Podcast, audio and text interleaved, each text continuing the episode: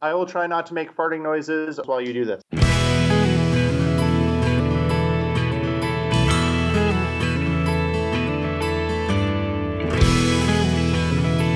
Hello and welcome to JudgeCast. This is episode number 79. With me, as always, my two not as tall co hosts. First off, we have Jess Dunks. Hey everybody, this is Jess. That's a sh- foreshadowing.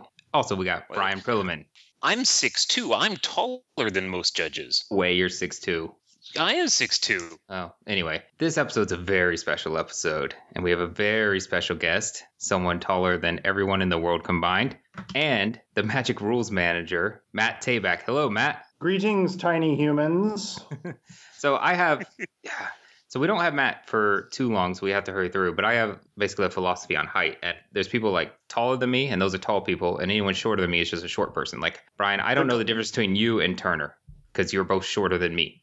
There's a picture from Pro Tour. Uh, what, what Pro Tour was it with uh, Turner and I? I was spotting. I, Yeah, I will, know. I, will have to find this. Okay. It- like Turner's forehead is barely in the frame. It's mostly pictures mostly It's- It's it's if you put Tabak and Turner next to each other, it's like a semicolon. Yeah, Yeah, it's exactly like a semicolon. it's a little dot and then a, a longer line. So so Matt, uh, I have a very very I have a very very important question for you, and let's just just cut right to it right and get it out of the way because you What's on- Okay. Where do you stand on one or two spaces after the period in a sentence? This is important. Uh, I tell you, when I first started with Wizards, I was probably due to my education a firm believer in two spaces, but I have been shown the one true way, and that is one space. I feel It like took that's my path. forever to when I was typing to train myself to just do one space, but that's yeah, I'm now a firm believer. It's the way to go. I still have a Those really hard time with that. spaces Creep in everywhere. I'm always, oh, yeah, I, I always learn the two spaces, and it always looks wrong when it's not two spaces for me. It's very weird. Yeah. No, yeah, I was the same way, and then it kind of flipped one day. I tell you what, guys, this has been an awesome interview. I really Yeah, great. Yeah, You know, good questions. Yeah, we got the one question out there. So, so Matt, um, What's up? b- before becoming rules manager for Wizards of the Coast, you were a judge, correct? That is true. I came from the judge program.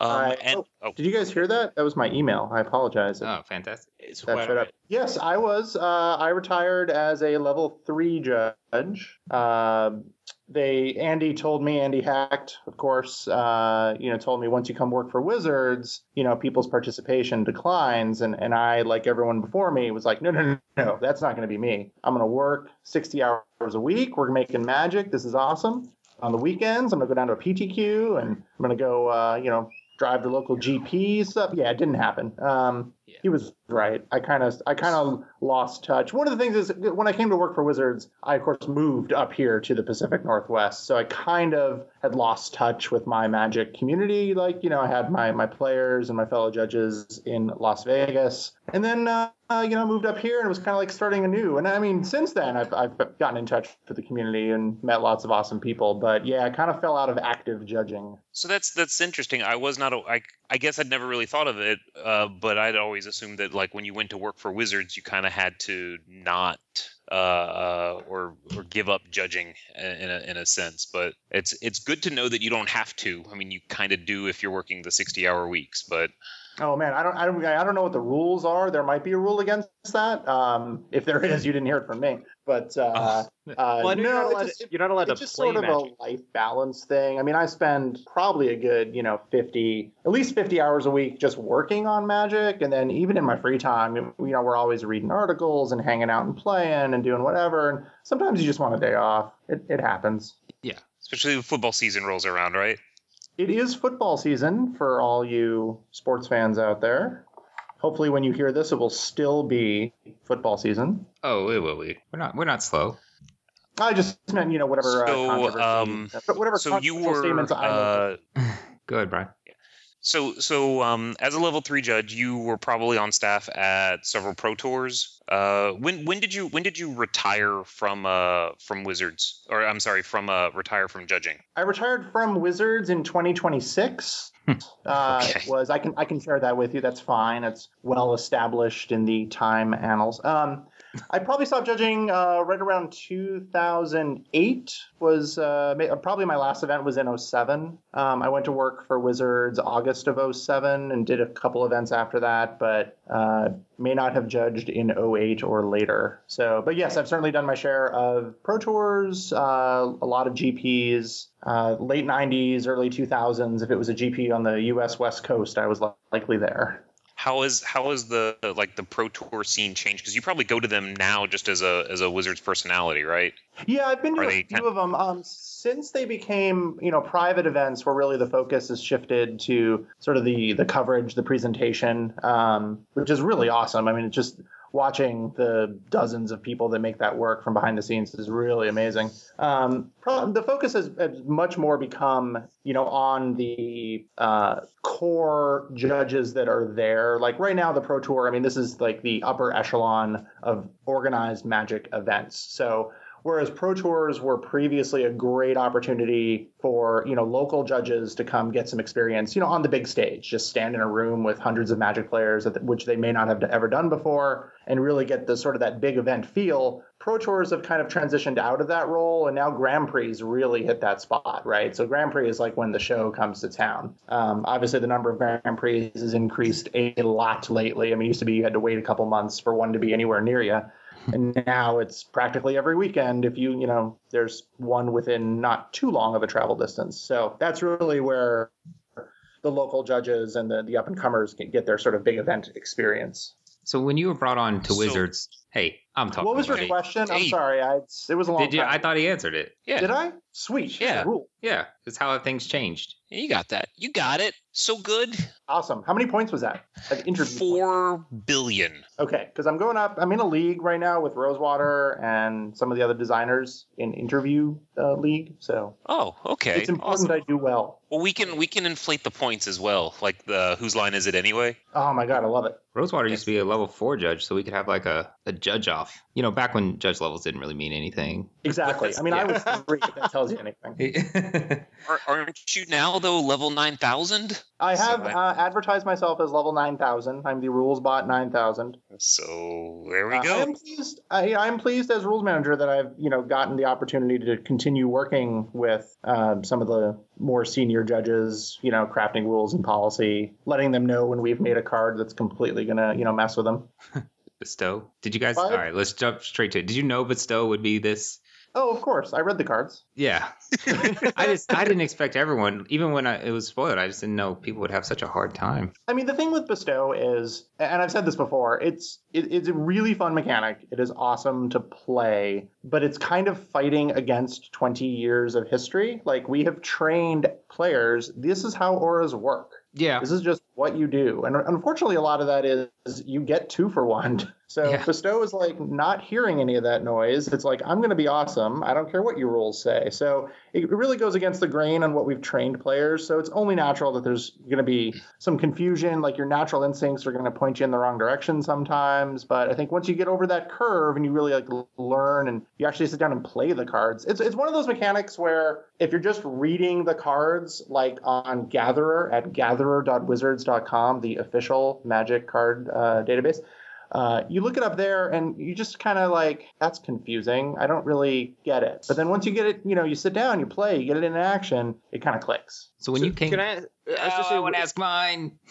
while we're still on the topic of bestow, All right. yeah So, so uh, first of all, thank you for being open on Twitter. You and I had a conversation on Twitter about Bestow and how it works with certain things. So, thank you for being responsive uh, on your Twitter about that.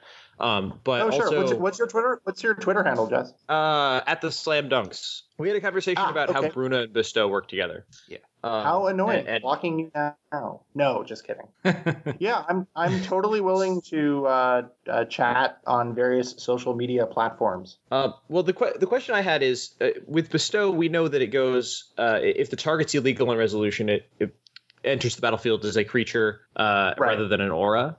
Right. Uh, was there ever a time when you considered having it work differently, where it would change Oh. while it was on the stack, or Oh yeah, like most that? certainly. Um, it went through several iterations. Uh, one of the one that I really liked was where it was kind of like evoke You know, there was a an alternate cost, and Uh-huh. I think it might have been it might have been an additional cost at the time. I don't remember. It, the, that goes back and forth, but it entered the battlefield and then basically had a triggered ability that said, you know, if you paid the bestow cost, uh, I turn into an aura and attach me to a target creature. So where it was, you know, very flavorfully bestowing itself upon the creature. R- rules wise, I, love like that that implementation. The only problem with it is you start looking at the set as a whole, and it really it was important that it played well with heroic. Yeah. And heroic clearly does not want to uh, trigger on abilities because equipment becomes insane, et cetera, et cetera. Okay. So it's steered away from from that implementation.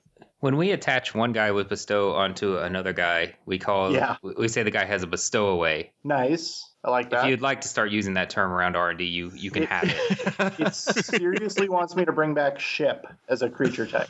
so, you, so you can bestow away on your ship. I really want bestowaways on my pirate ship. yes.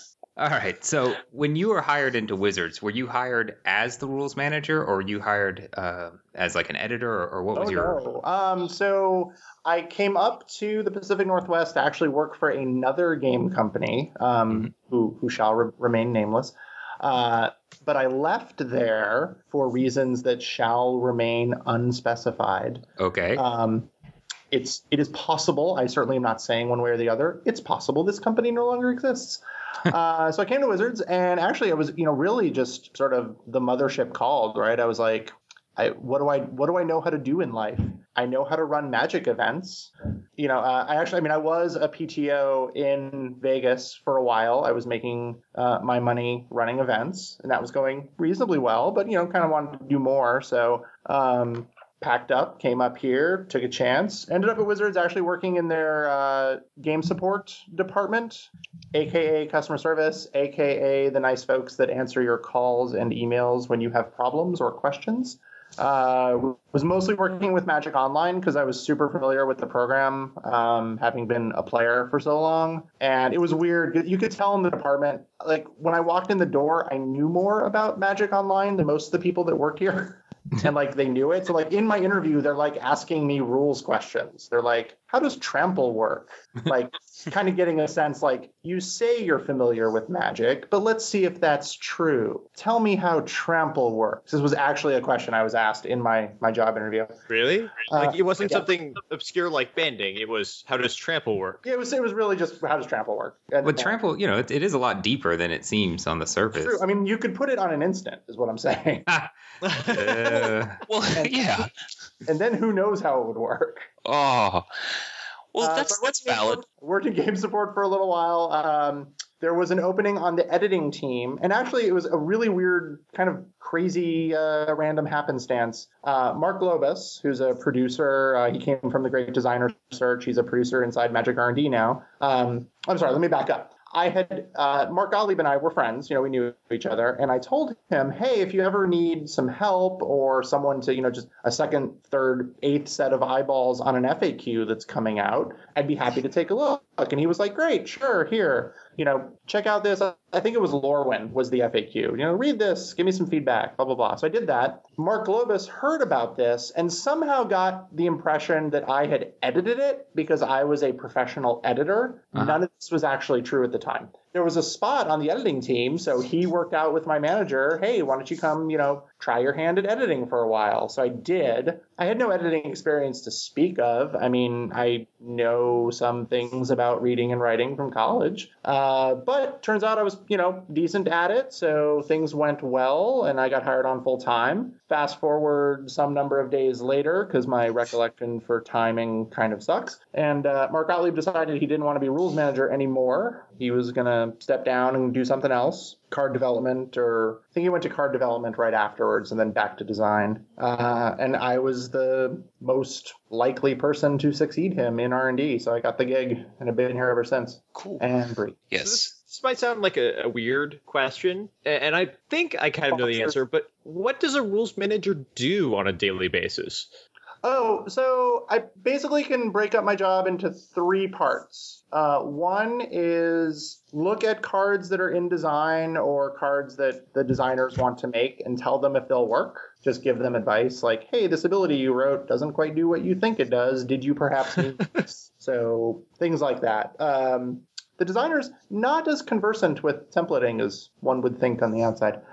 so I'm, I'm kind of like an advisor, right? I'm just like here, you know, I work with designer as sets move through design and development and editing and templating. I constantly work and just make sure everything is, you know, kept in line and what you'd expect. Uh, the other big part of my job is sort of document creation. So the release notes, the artist formerly known as FAQs, I write those. Uh, Oracle updates. So it's my job to maintain the Oracle database. So keeping up to date wordings for all cards, especially when they show up in prod uh, products like Duels of the Planeswalkers or Magic Online. Um, I'm sort of the caretaker of that database. And then writing the actual, the third part is the comprehensive rules themselves, writing and revising those. So let me let me ask about writing and revising the rules. Like when you have something like bestow or the planeswalker rule or damage no longer on the stack from like back in M10 how do you or what what process do you use to figure out if you got everything? You know like you can just go in and like just here's the one rule that takes care of it. Let me strike that out. But how do you go through and determine like if there's any collateral damage or if there's any other places that you need to to mess with? Uh, some of it is just document review, just sort of going, uh, just kind of having a real sense of what the various parts of the comp rules do and how they interact. Because the comp rules are a, a redundant uh, to a degree. The document by design is built so where if you're looking something up, you can probably look in a variety of places and you'll either find the same information or through cross references, you, you'll get a lot of redundancy there. So a lot of it is just uh, when I'm adding a new rule, some of it, sometimes it starts from, well, what is this most like, right? Um, and there's sort of like hallmarks, like, well, this mechanic is a lot like evoke. Like bestow was kind of like I started with the evoke rules. It obviously ended up significantly different, but because it, it, took kind of a weird implementation, it definitely does something that rules didn't do before. Um, but the document becomes somewhat formulaic after a while, so you can adjust rules based on how previous rules have behaved. Uh, fortunately, I wasn't here for the M10 changes. Those changes were pretty massive. I, I mean, I guess double faced cards is the, the largest project I've worked on that was the most kind of pervasive, that touched the most sections. What was the what was the first set you were the rules manager for? Uh, that would be Scars of Mirrodin. No, Innistrad. Sorry. Oh, okay. So, Uh, so, so I, I took over while Innistrad was in design. So that was the like- set that I. so you take all set. all credit for that set's success, right? I take credit for uh, Innistrad forward.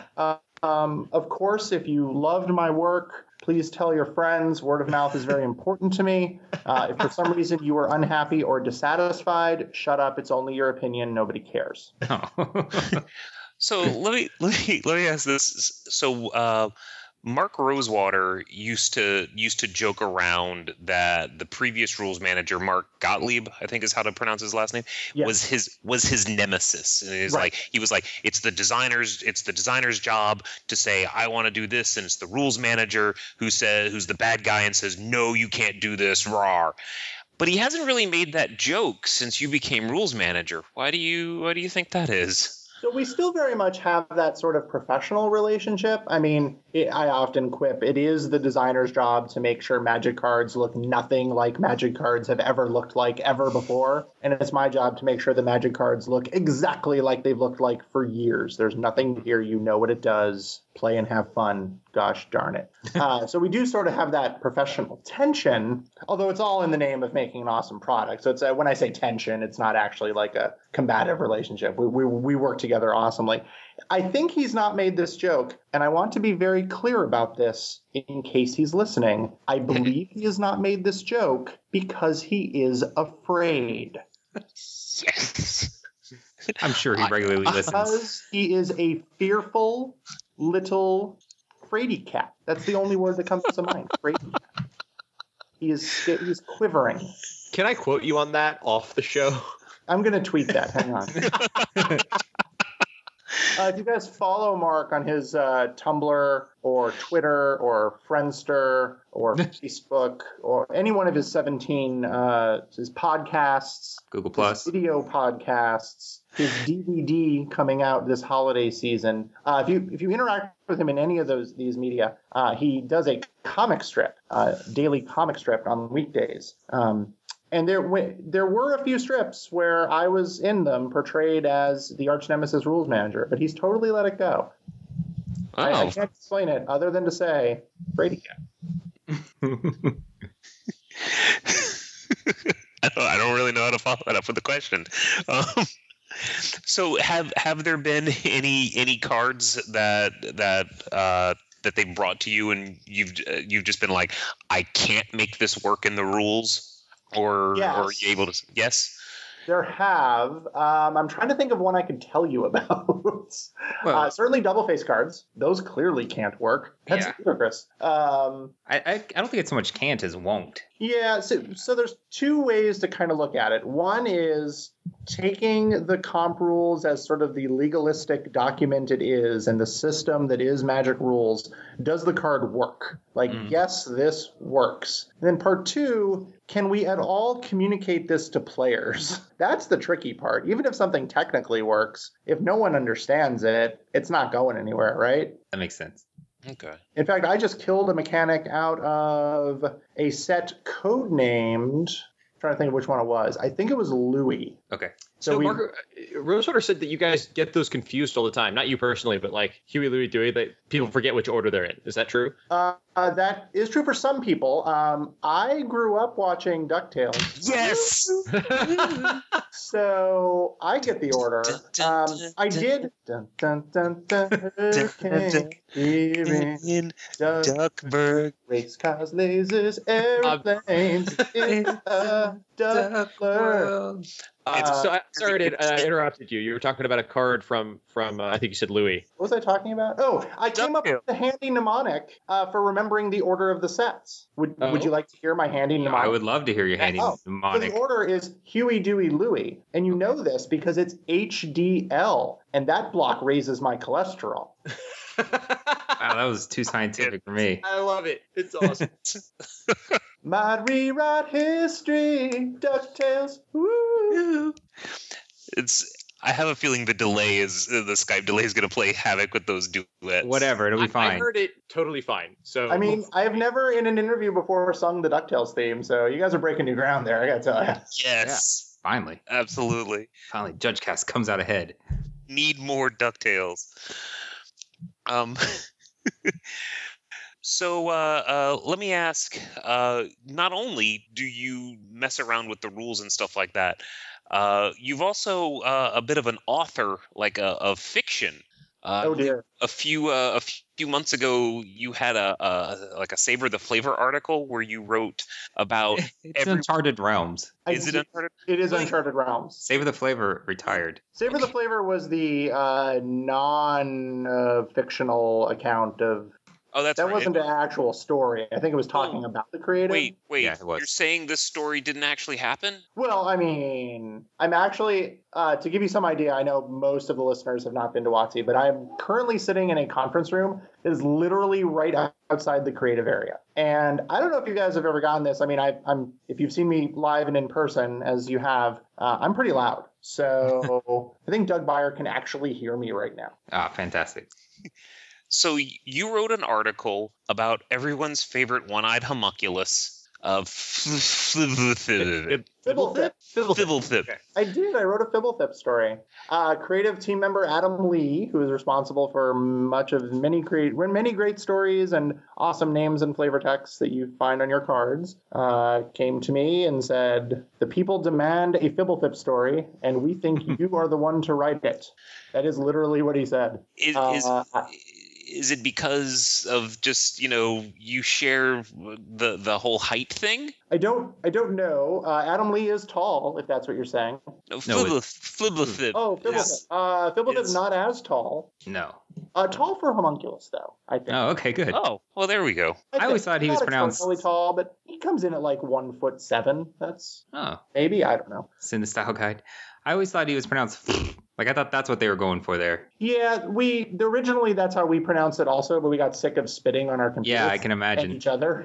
So Wizards, fun to play Sword. Uh-huh. um, so yeah, no, he uh, he asked me to write a story um, in typical Matt Tabak fashion. Uh, Ten minutes before the deadline, I started and uh, whipped up a story. So and people liked it, which I was really happy about. I It was good. I liked uh, it. thank you, I appreciate that. There, the the fandom over the little homunculus is absolutely uh, amazing. Yes. Uh, it's just We- there's- now we've said on record that he's not going to be a planeswalker. He is not capable of that. He is an artificial, artificially, magically created being. Oh, like Karn? Yeah. oh gotcha gotcha. Got you. nailed it in one, Got- sir. Because I, I got a lot of email that was like, "When is his spark going to ignite?" And I'm like, "What?" what? uh, now I forgot what I was gonna say.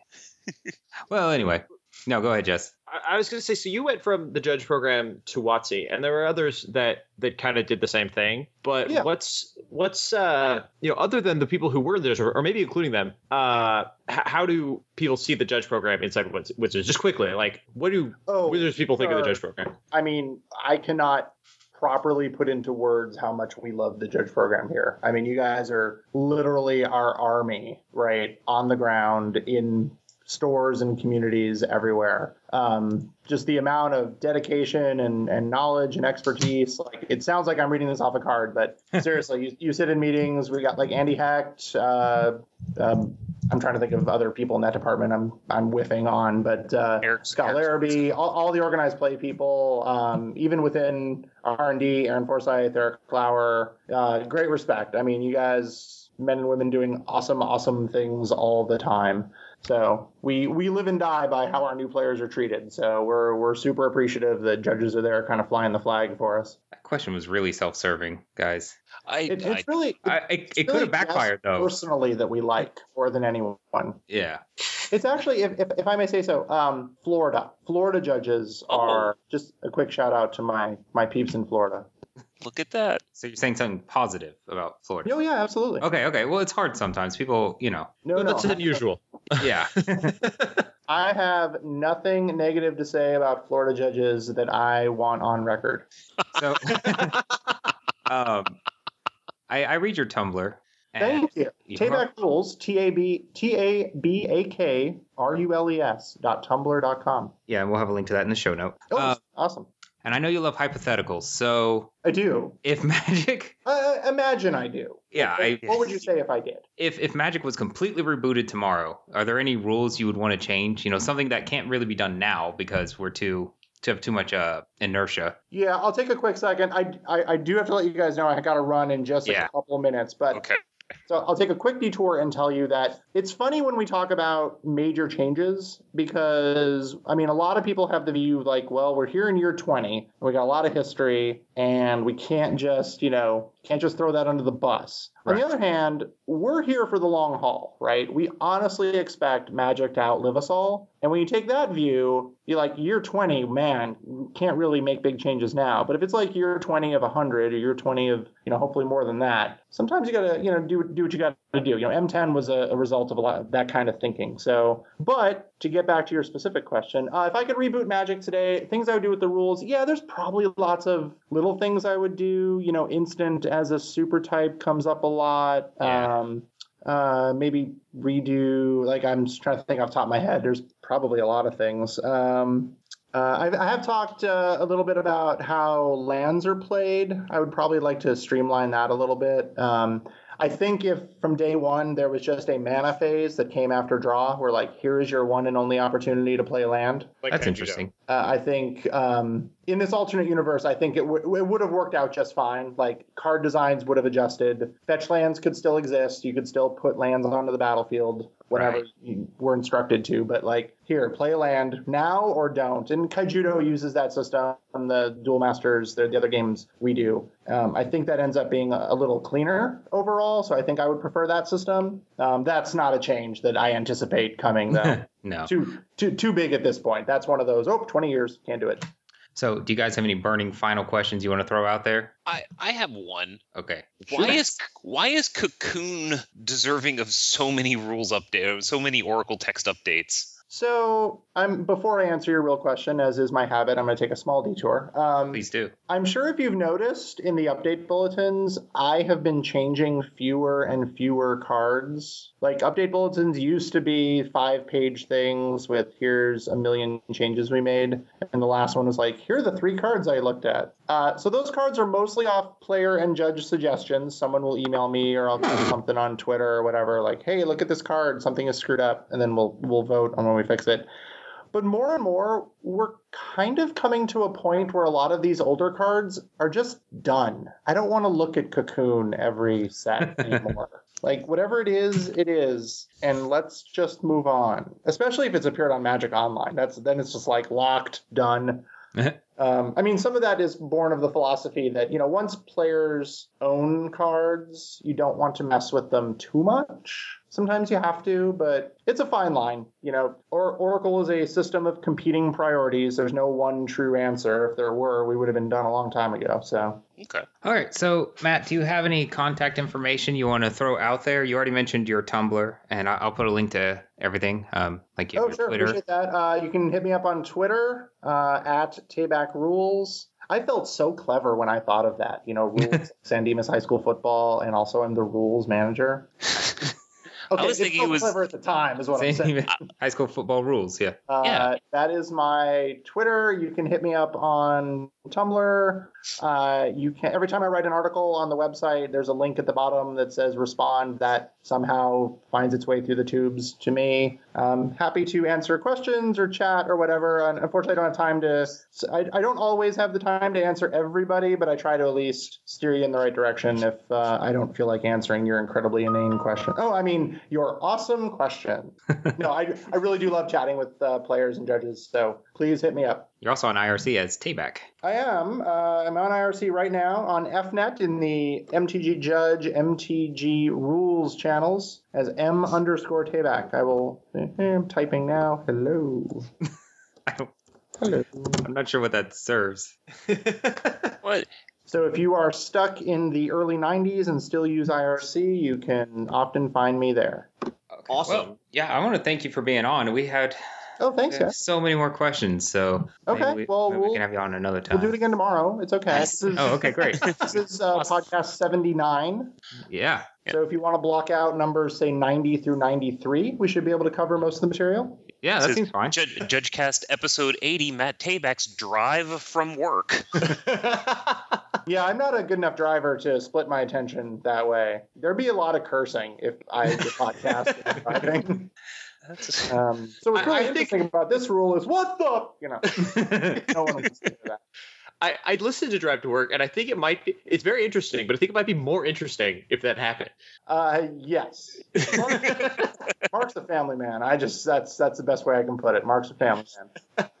Right. Thank you for being on our show. We really appreciate it. Oh, no problem. Anytime, guys. Seriously, Thank I had you. a blast.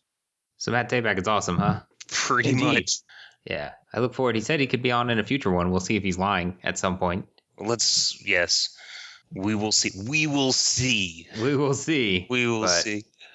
I, I kind of be I kind of hope that that whole thing with uh uh calling Rosewater out like start Ah. some sort of like epic gods battle across all the social medias that we could just sit back and be like, look what we did. Yeah, I'm sure Rosewater will be blown away after listening to our podcast, which We- he does regularly. We were the pebble that started the avalanche. just let it all fall. But now we have to get down to the boring non Tabak things that we do. Yes. So, emails. You listeners. Uh, uh. First email comes from Andrew. He says, Hi, I love the podcast. I was playing a game where I controlled Purphoros, god of the Forge, and my devotion to red was exactly five. My opponent plays a Tidebinder Mage, which taps a uh, target red or green creature and opponent controls. That creature doesn't untap during its control's untap step for as long as you control Tidebinder Mage, and chooses to target Purphoros. Uh, the ability resolves, and then he proceeds to bounce my Boros Reckoner, making Purphoros cease being a creature. Does Purphoros uh, untap? It will not untap. Didn't we didn't we have uh, this I, we may have already answered this question. but it says October 30th, which is after we We, recorded. we had a we had a similar question come Yeah. up uh, previously. I don't think it was the same one, but uh, yeah, this is this is pretty straightforward in that even though it says that creature doesn't untap, uh, it basically means that permanent. It only cares about it being a creature for whether or not the, the it's legal to target. After Yeah. that, it no longer cares that it's a creature. and the actual rule that supports this is like really crazy hard to find like it doesn't use any of the words that you would think that it would wor- use if you're going to control f through things but it's in there it's like you know like 60 something dot e i or something Ah. in there it's So yeah that's Tabak. I'm sure he has all the rules memorized. he's he's gone you don't have to I do. yeah i know Maybe he'll listen. we do maybe, we do Maybe he'll listen to us. Maybe he'll Although he'll turn it off right when his part's done. He's like, I don't care. Well, no, he'll So- listen so after, for- a little bit afterwards to hear what we say about him. Yeah. So this also works for the record, uh, not with necessarily with just Tidebinder Mage, but anything that taps a creature and says it doesn't untap. This will also work with manlands or anything else that stops being a creature uh, uh, initially, um, or after the initial uh, Yeah. effect. So you, you'll see actually this come up surprisingly frequently in games of Magic. Yeah, and it's just it really says that creature just because of readability, right? Because if they if they said that permanent, you'd be like, wait, what? That permanent? What? No, it's a creature. Ninety nine point seven percent of the time. Right, right, right, right. Our next email comes from Dan Kegger. He says, Hey guys, math guy again with zero numbers involved this time. Woohoo! I hate numbers. This occurred at the Return to Ravnica for release. I know it's been a while since then, but I figured it's still worth asking about. I'm a level two. That's a number, Judge. But Well, was just throw it out. Throw it out. He's done. None of that. uh, I was playing at this event at a non-local store, uh, but there were a few people there that he knew. One of the players was tearing up the event with a really good deck. I don't know the specifics of who asked or what happened, but it was discovered that the player had a surplus number of sideboard cards, and the player who had been next to him checked and noticed he was short some. Um, as a known judge, I sort of got roped into helping the store owner come to a ruling. I tried to keep any solid decision in the hands of the owner since I wasn't a judge and was just a player. He means he wasn't the judge for the for the event. Uh, through investigation, the owner attempted to discover if the player knew at any point before the discovery was made that he had extra cards or more cards than he thought he should have. It was determined that he had noticed at some point, but elected not to say anything since he didn't know it was a big deal.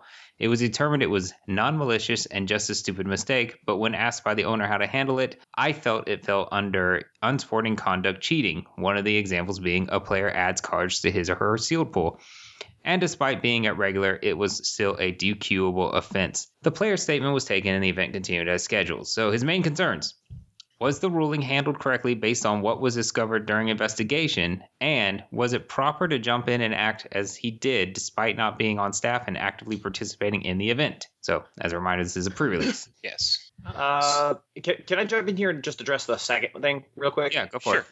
it. excuse me, sorry. If you're a judge at an event, it's not correct to just insinuate yourself into the situation. But if you are brought on by the owner slash other staff and it's a regular REL event, that's probably okay. Yeah. As long Yeah. as it's like I would try to stay out of it if it was not if it was like my match, I'd probably try to stay out of it. Mhm. But but if it's not my match, I I would feel totally comfortable getting involved if the staff wants or needs to be involved. Yeah. But I what I wouldn't do is watch them doing something that I feel is wrong and jump up and be like, "No, judge, that's not how it works." Like, don't insinuate yourself into their event. But if they need your help and they want your help, by all means, help them. Yeah, I agree with that 100%. Absolutely. So now, so they gave the guy. Uh, uh, they they it looks like what they booted him out for for uh For yep, cheating. for ch- Cheating. cheating. So how do you guys feel about this? Well, first off, uh, we can't. This is a regular event, so we can't look at the guidelines for unsporting conduct cheating because that is an IPG um, infraction. So that's step one. Yep. So what's so we look at so we look at the jar then. Yeah. And under serious problems, it says um, one of the things it says is intentionally and knowingly breaking or letting an opponent break game or tournament rules or a line. So I think on purpose, adding cards to your sideboard would probably fall underneath this uh, this line. Uh, it abs- it absolutely would. Yes. Um, and, and I could say that because I actually wrote that line. I'm quite proud of it. Um, so it's uh, you know this is really the question that wasn't addressed in the original email is did this player know that you can't add cards to your sideboard yeah it, it- he probably did know uh, but it's there is the possible outcome that he maybe this is his first event and he doesn't know you're not allowed to add cards but He it's said most he, likely he he knew the cards were there, but it doesn't say that he knew that was illegal. yeah, he says he didn't think it was a big deal. So I don't know exactly where that falls. Like, So if it's if it's if it was like he's he's playing you know black red and it's a few like a, a few jank white commons, right? then sure I can I can I can buy that.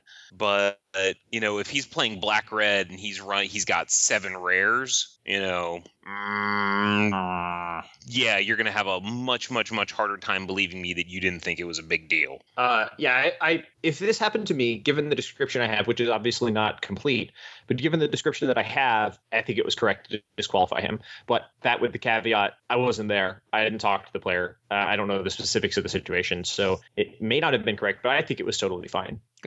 Next, Nope. but did you have anything you want to add to that? No. Next, from Adam. Hey guys, quick question. If an effect like the one on Pack Rat puts a token that is a copy of a creature card on the battlefield, does the token have a converted mana cost of zero, or is its converted mana cost the same as that of the creature being copied? Oh, Ah, this is going to come up a lot now in standard with Pack Rat seeing play uh, uh, up against things like Ratchet Bomb. Finally, Uh, it's Pack Rat's day to shine. um, so, well, yes, the uh, converted mana cost of tokens is zero unless that token is a copy of another permanent. Then it's just copying whatever the converted mana cost was of that permanent along with its other characteristics. So in this case, Packrat makes a token copy of itself, which includes all of its characteristics, including its mana cost. Yep. Which means it works with devotion. Devotion. You know- Hey. I just realized something that I really wanted to talk to Tabak about. no. The no, the fact that he got rid the the rules change where expansion symbol is not a copyable character is not a characteristic anymore. That was so long overdue. I wanted I I wanted that was like one of those things where I was like, I need to be like, thank you, thank you, thank you for getting rid, eliminating those horrible questions involving, you know, uh, my opponent has a sideboard, has a, a city of brass, city in a bottle in his sideboard. Am I allowed to go replace my city of brass with a fourth edition city of brass? yeah. Shut up. Shut up. Shut up. Matt Tabak said, "Don't worry about it." Next email. I, I think that Whoop, good. Well, in case you didn't know about this update that we're talking about, the way it was changed is that City of Brass and its ilk now refer to cards that were originally printed in the set that it mentions, uh, and, and I think that's a much cleaner way of handling that. Yeah. And then there's this this rule that lists all the cards that were first printed in uh in those sets. Is there really? I- Yeah, Uh, that's funny. yeah. Th- those cards are, you know, blah blah blah blah blah blah blah. So it just Yeah. lists an entire set. Yeah, so for you rules nerds that really want to like memorize the CR, you get on that, okay? you memorize all those homeland cards for your apocalypse chime. You know, I, there was a time where I wanted to go memorize the comprehensive rules, and then I realized that they just changed too much. yeah. A- and you, it's no, No. no. That's that's no. Our I, I next thought email. That, I thought that too. I made it to rule 102 and was like, no, 102. 102. 102, there's a lot of stuff before 102, I gotta say. So what's next, guys? Hey, well, yeah, what's next? Our next email is from Stuart. Uh, he has a couple of questions. He says, Oh, If I it's have got an infinite loop. No, I'm not even reading that. If I have a Purphoros in play and cast a second one, would I get a trigger from the first copy? Doesn't matter which I choose to sacrifice. So the trigger in question here is, is um, whenever another creature enters the battlefield under your control, Purphoros deals two damage to each opponent. Purphoros. Well, so oh. in, in in technically speaking, in this example, no, because they're not creatures. But assuming that you have enough devotion to make them creatures, Uh, yes, that- you you'd get a trigger. Oh, okay. Well, it being a creature is not dependent, but a creature entering is. Right. So, So the second, the, if the second one hits as a creature, it really doesn't matter if the first one is or isn't a creature. But I guess if the second one's hitting as a creature, then they're both creatures at that time. Uh, but yes, the uh, uh, when you cast the second one, if it's a creature, uh, you will get a trigger from the first copy. Yep. And it doesn't matter which one you choose to, and you don't sacrifice it. You put it in the graveyard as a state-based action. There's a minor difference there. Yeah. Yep. Yep. All right, second question. I have a young pyromancer out, which reads Whenever you cast an instant or sorcery spell, put a 1 1 red elemental creature token onto the battlefield. Get a dude. And he casts Epic Experiment, which I will summarize as basically exile the top cards of your library and then instants and sorceries that cost X or less. You can cast them without paying their mana cost. Uh, for some number and cast a handful of spells as part of its resolution. When do I have to acknowledge the triggers off the young pyromancer? I would presume it was after the complete resolution of Epic Experiment, and so they would all go on the stack after all the spells cast by Epic Experiment. I wanted to check. Your, So- your interpretation of this is pretty much correct. Um, uh, the the reader's interpretation, uh, Yeah. or the, the writer's rather, is that Epic Experiment resolves and puts all of those spells on the stack on top of Epic Experiment. Epic Experiment finishes resolving, it goes to the graveyard, and then you put all of those triggers on the stack. Uh, the second thing I want to point out here is that I'm now going to start casting X spells for a handful on a regular basis. And yeah, that's Yeah. for some number and cast a handful of spell. Sure. I'm gonna cast. Uh, I'm gonna. I'm gonna cast Martial Coup for a handful. How much? I is- just fireball you for a handful of red. so Jess, so Jess, I don't know if you, when you work in your sto- uh, the storefront, do you ever have the little kids that just come up and have like the just the big pile of money in their hands, and by a pile of money I mean like four crumpled up dollars, and they just go like, "How much is this many?" Because I used to work at a baseball card store, and we get like the little kids that you know have can get like two packs of you know 1991 Topps, and they're just like, "How much is how much is this many?" that doesn't come up that often. Uh, as with with our clientele is actually mostly a little bit older. Um, we don't have a whole lot of little kids, uh, and when we do, they're usually in there with their parents, who are the ones paying for things. But uh, Well, let's it's- just pretend. that that does that can come up. Yeah, yeah. They just stuff a pile of money and they don't actually know how much it is, and they want to know. You know, a a better question or a question usually comes up with like, how much can I get for this? And you're like, how much of what? Yeah, Anything. and this this much, I, I'll pull my sweaty dollars out of my sock. Well, Um, that happens. That happens with our older clientele. You got I I don't I don't doubt it. It's like his sock dollar. You Yeah, put it's like- that. twenty year old guys like pulling up these these sweaty crumpled dollar bills from wherever. So let me ask you this: When you put it in the drawer, right? Do you put it in a special place so that if someone needs change, that's the first bill to go? Because I did that. Can't answer that. I did that a lot. I was like, you, you get the I- I- nasty quarter. You get the I'm nasty allowed quarter to- first. I'm not allowed to talk about uh, specific procedures of uh, company, but So uh, but I like guy- that. this this guy he actually asked uh, wording slightly differently um he he actually asked um when do i have to acknowledge the triggers of the young pyromancer okay so per per the ipg and so let's let's let's talk the ipg the IPG says that you need to acknowledge for these particular things because there is a visible change to the battlefield, a, a token coming into play that that you need to indicate that before going on and taking taking other actions, um, which would be casting the spells from uh, from the epic experiment. However, down at the bottom, there's where it talks about also taking into account out of order sequencing. Okay, so if you did something along the lines of you know it's like you flip over like two spells and like one of the spells is like let's let's say you flipped over two healing salves okay and you wrote down on your sheet of paper plus six life and then put the two dudes into play you technically did that out of order but because you are allowed to uh, uh, because out of order sequencing exists and is a thing uh, you get them That uh, that segues into our next email pretty nicely, does it which is titled "Out of Order Sequencing and Cover Letters." You know how those two things always go together. Hold on, I just heard a crash from upstairs and my daughter yells sorry. There's no one else in the house, so I better go find out what's going on. That's okay. We're gonna power through without you. That's funny. Someone's about to be in trouble. All right, next email comes from Justin. Justin Cole He says, uh, a "Long time listener, first time caller, emailer. Your podcast is amazing. It's been far by far the most educational and entertaining magic resource I've encountered. I have two questions. One, Thank you for that. First of all, yeah, thanks, Justin. Yay! The first is about applying for positions in judge apps. What sorts of information should we include in our cover letter, and what is the expected length, elaboration, and content?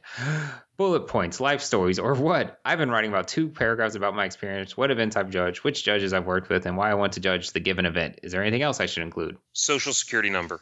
Yeah, they like that. Um, please don't. I don't need that information. What?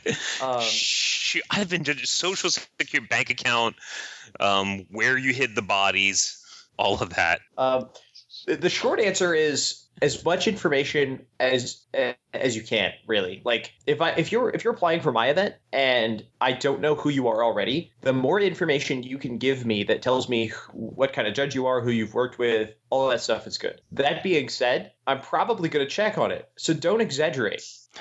Um i've i've had people i don't know apply for an event saying that they've worked with me. Yeah. Um, don't don't you know if you've tangentially worked with someone at an event somewhere, as in you were on the same event but didn't actually work together, don't list them as a resource. Yeah. Um, be honest, but include as much information as as as you can that, that is true and honest. So so I'm actually going to take a, a, a or have a different take, which is fine. Um, my uh uh, because different judge managers like and expect different things. Um, so when I've done staffing, the first thing that I tell people is if the judge manager asks for information, you provide that first. Succinct, right. succinctly, succinctly, clearly in bullet point form.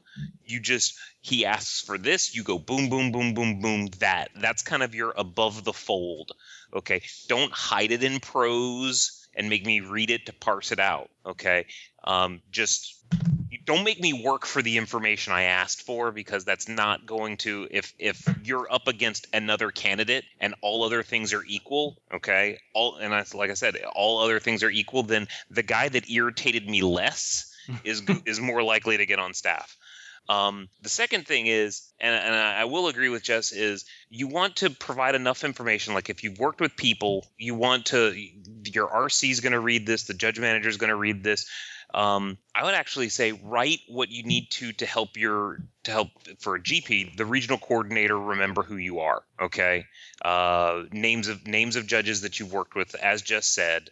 Um, I wouldn't necessarily do as much as you can because if if you're confronted with a I'll say like a three four paragraph cover letter, uh, it's it's it's just it starts becoming a lot of words. So Well, sure, but when it comes down to two candidates that might be equally qualified that I know nothing about, the one who gives me the more information is probably going to be the one selected.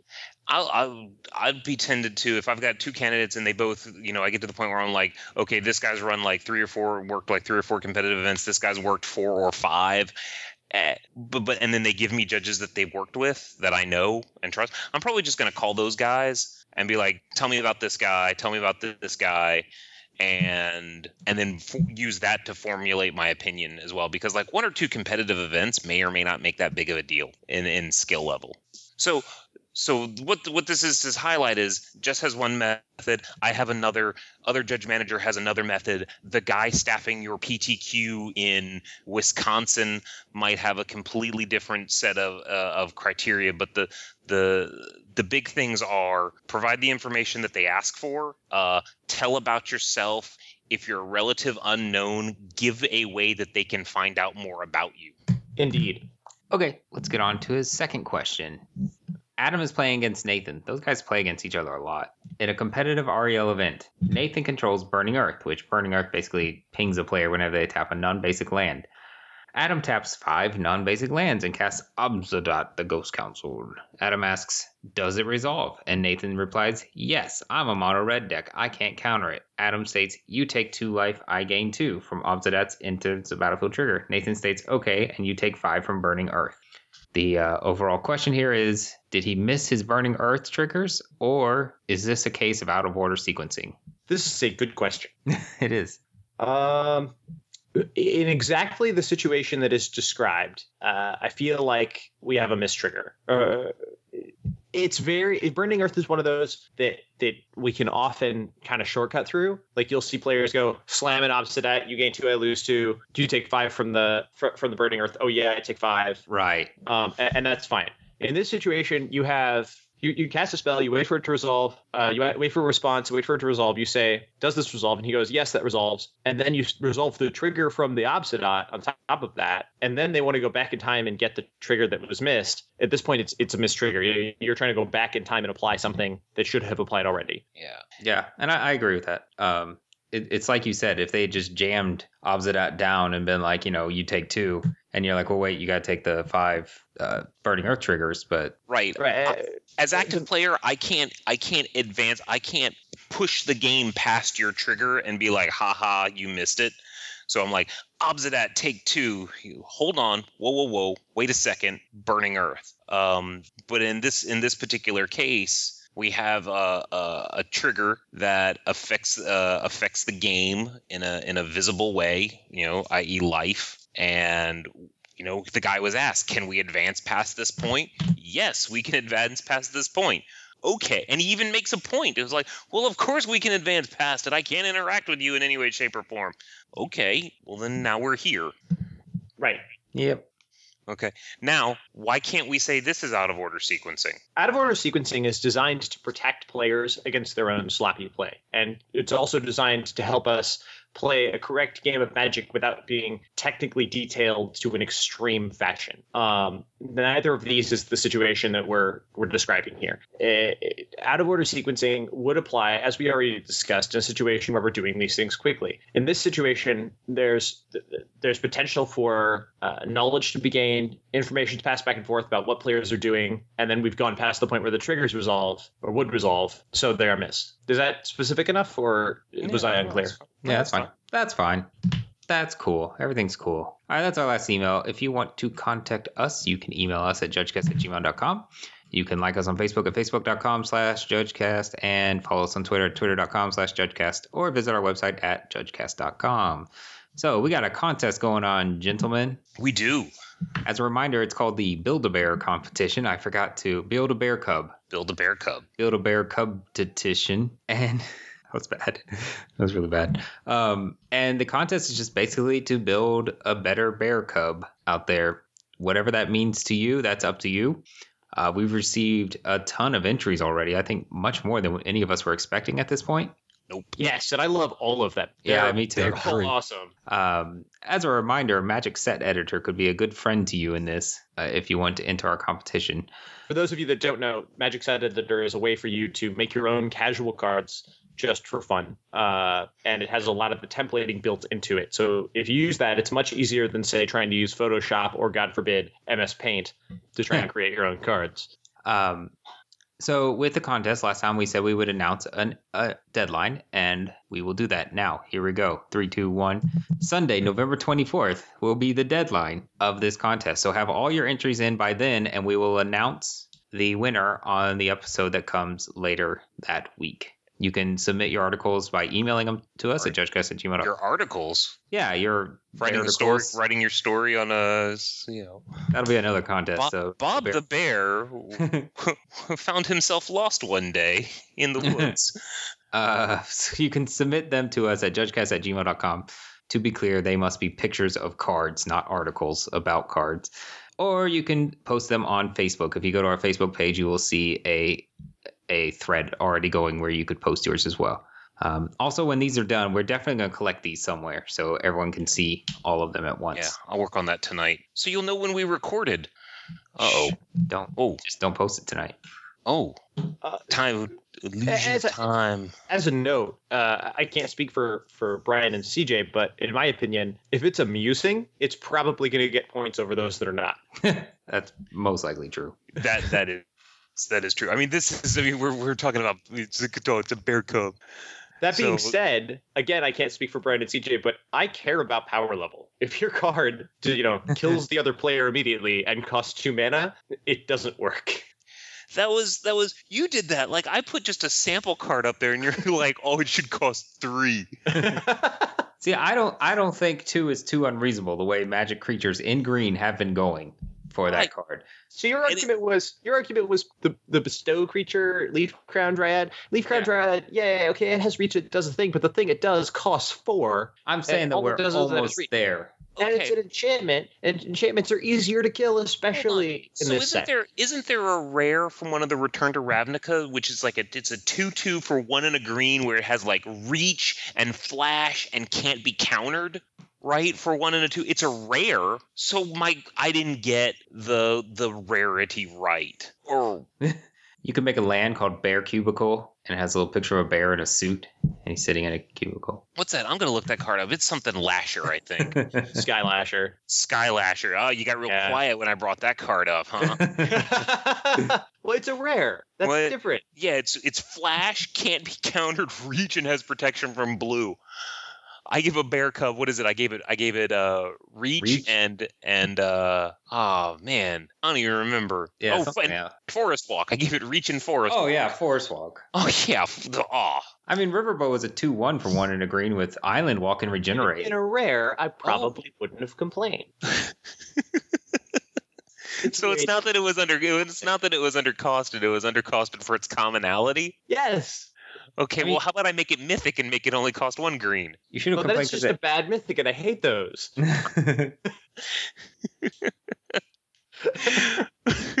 this is Anyway, All right. Do you guys have anything else you want to say? Not about bear cubs. I do. I have a Okay. question. What, what's so we were talking about uh, uh, cover letters for judging events, Okay. and, and we were saying, you know, if you're unknown, this is what you do. But once you start to get known by the judge community, especially the judge community in your area, there's a very good chance that you'll be uh, that the person that's reading the applications knows who you are. And sometimes when that happens, people put ridiculous things in their applications. So I was wondering, what's the most ridiculous thing either of you have said in an application? Oh, I uh, posted very old stories. I posted old links to my live journal back from when live journal was a thing. you sent that to me. I got that. No, I sent it to Saban. No, Nicholas no, Saban. well, no. Oh, uh, for Atlanta. yeah, Yeah, I got. I got to read. I got to comment on those applications. yeah. I sent because when I had a live Sends- journal um, he sends. He sends like pictures to links to Cat Fancy magazine. No, I didn't. And uh, I I wrote these stories when I was a kid. Um, you know what? I'll read one. Why not? I wrote these stories when I was a kid. They're all one page long. Uh, let's choose Halloween Day. That's that's pretty close to the date. That's the name of the story. There was a guy with no head, one eye, one mouth, and no nose, and a dragon flew by and kicked his hand and neck. The man said, "Ouch!" and the dragon had spikes on him. That's my story. I Yeah. submitted all of these from my life journal. It has a sequel. I'm reading it. It was Halloween Day. There was an invisible witch there. There was a person that took off his head. There was a ghost there in the tree. The ghost talked to the man. The ghost said, "Where's your head?" The man said, "It's right here." The end. They also have illustrations. So I wrote these when I was a small child. Did I make that point clear? no, that point's relevant to everything here. No. The the strangest one. So so there's typically I write things like. You know, I look, guys. I know you, and you know me. So there's really nothing I can put in here that's going to change your opinion either way. You're either going to staff me or not. So bananas. You know, Yeah, or if it's an event that I'm working, I'm, I'll be like, "Hey, me, I'd really like to work my event. Uh, I have various. com- Oh no, no, no! I've actually written cover letters in in the style of of an L1. You know, where it's like, "Hi, my name is Brian. Um, I've worked," and then I only list like a GPT. Yeah, I know? work Friday night. I work Friday Night Magic every week. I, I work Friday, you know, I work the occasional Friday Night Magic. I did a GPT two weeks ago with this other judge. Um, I think I could really get a lot out of the event, you know, that kind of thing. So, so recently for an event, and I won't say what event it was. Hmm. Uh, my application basically says, "Here's the things I can do," um, and then after that, it says, "A job that I haven't yet done that I'd like to try is rodeo clown, since it seems both exciting and challenging. This is especially true if you can let a real bull loose into the tournament hall. I've done class clown before with great success, so I feel like this is a really good step up. And I also heard it's on the secret checklist. You know, the checklist of things you really have to do to get L three. That's funny. It's a real step up from So, class clown. so, so hold on. I'm gonna, I'm gonna caveat this. Okay, we're we're joking around. Okay, only if you know the judge manager will appreciate something like this, because Yes. I do know that there are judge managers that hate that. Yeah, I have basically only done this when applying to something run by Brian Prillaman or Nicholas Saban. I have not done it with any other judge manager. You could get away with it with me if I know you. Okay, I think you know me. I've worked at an event with you. You worked at an event while I was present. Yeah. I wasn't actually I've the worked at an event with you. So the the it. funniest the funniest one I've actually gotten was for a Grand Prix in in my region. Justin Turner, who's the regional coordinator and who has God powers on Judge hmm. apps, he actually in his application was ship it, and then he went in and added himself to the staff of the event.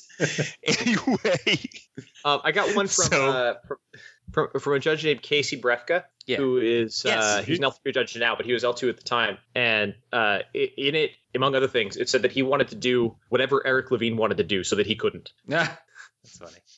All right. I think we can wrap up the show now. I hear no Okay, objections. Here's, here's an old one. Will work for food.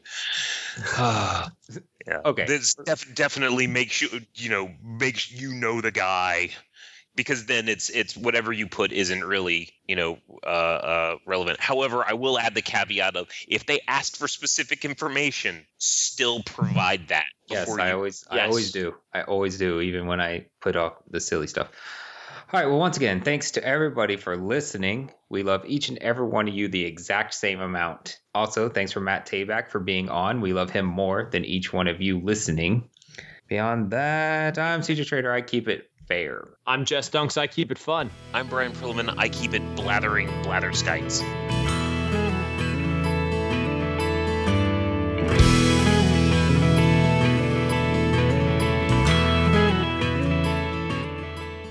DuckTales reference. Is it? I didn't Yeah. know that. It's Gizmo that's- Duck. that- it's Gizmo Duck. It's how he summoned his armor. That's really funny then. Jeez.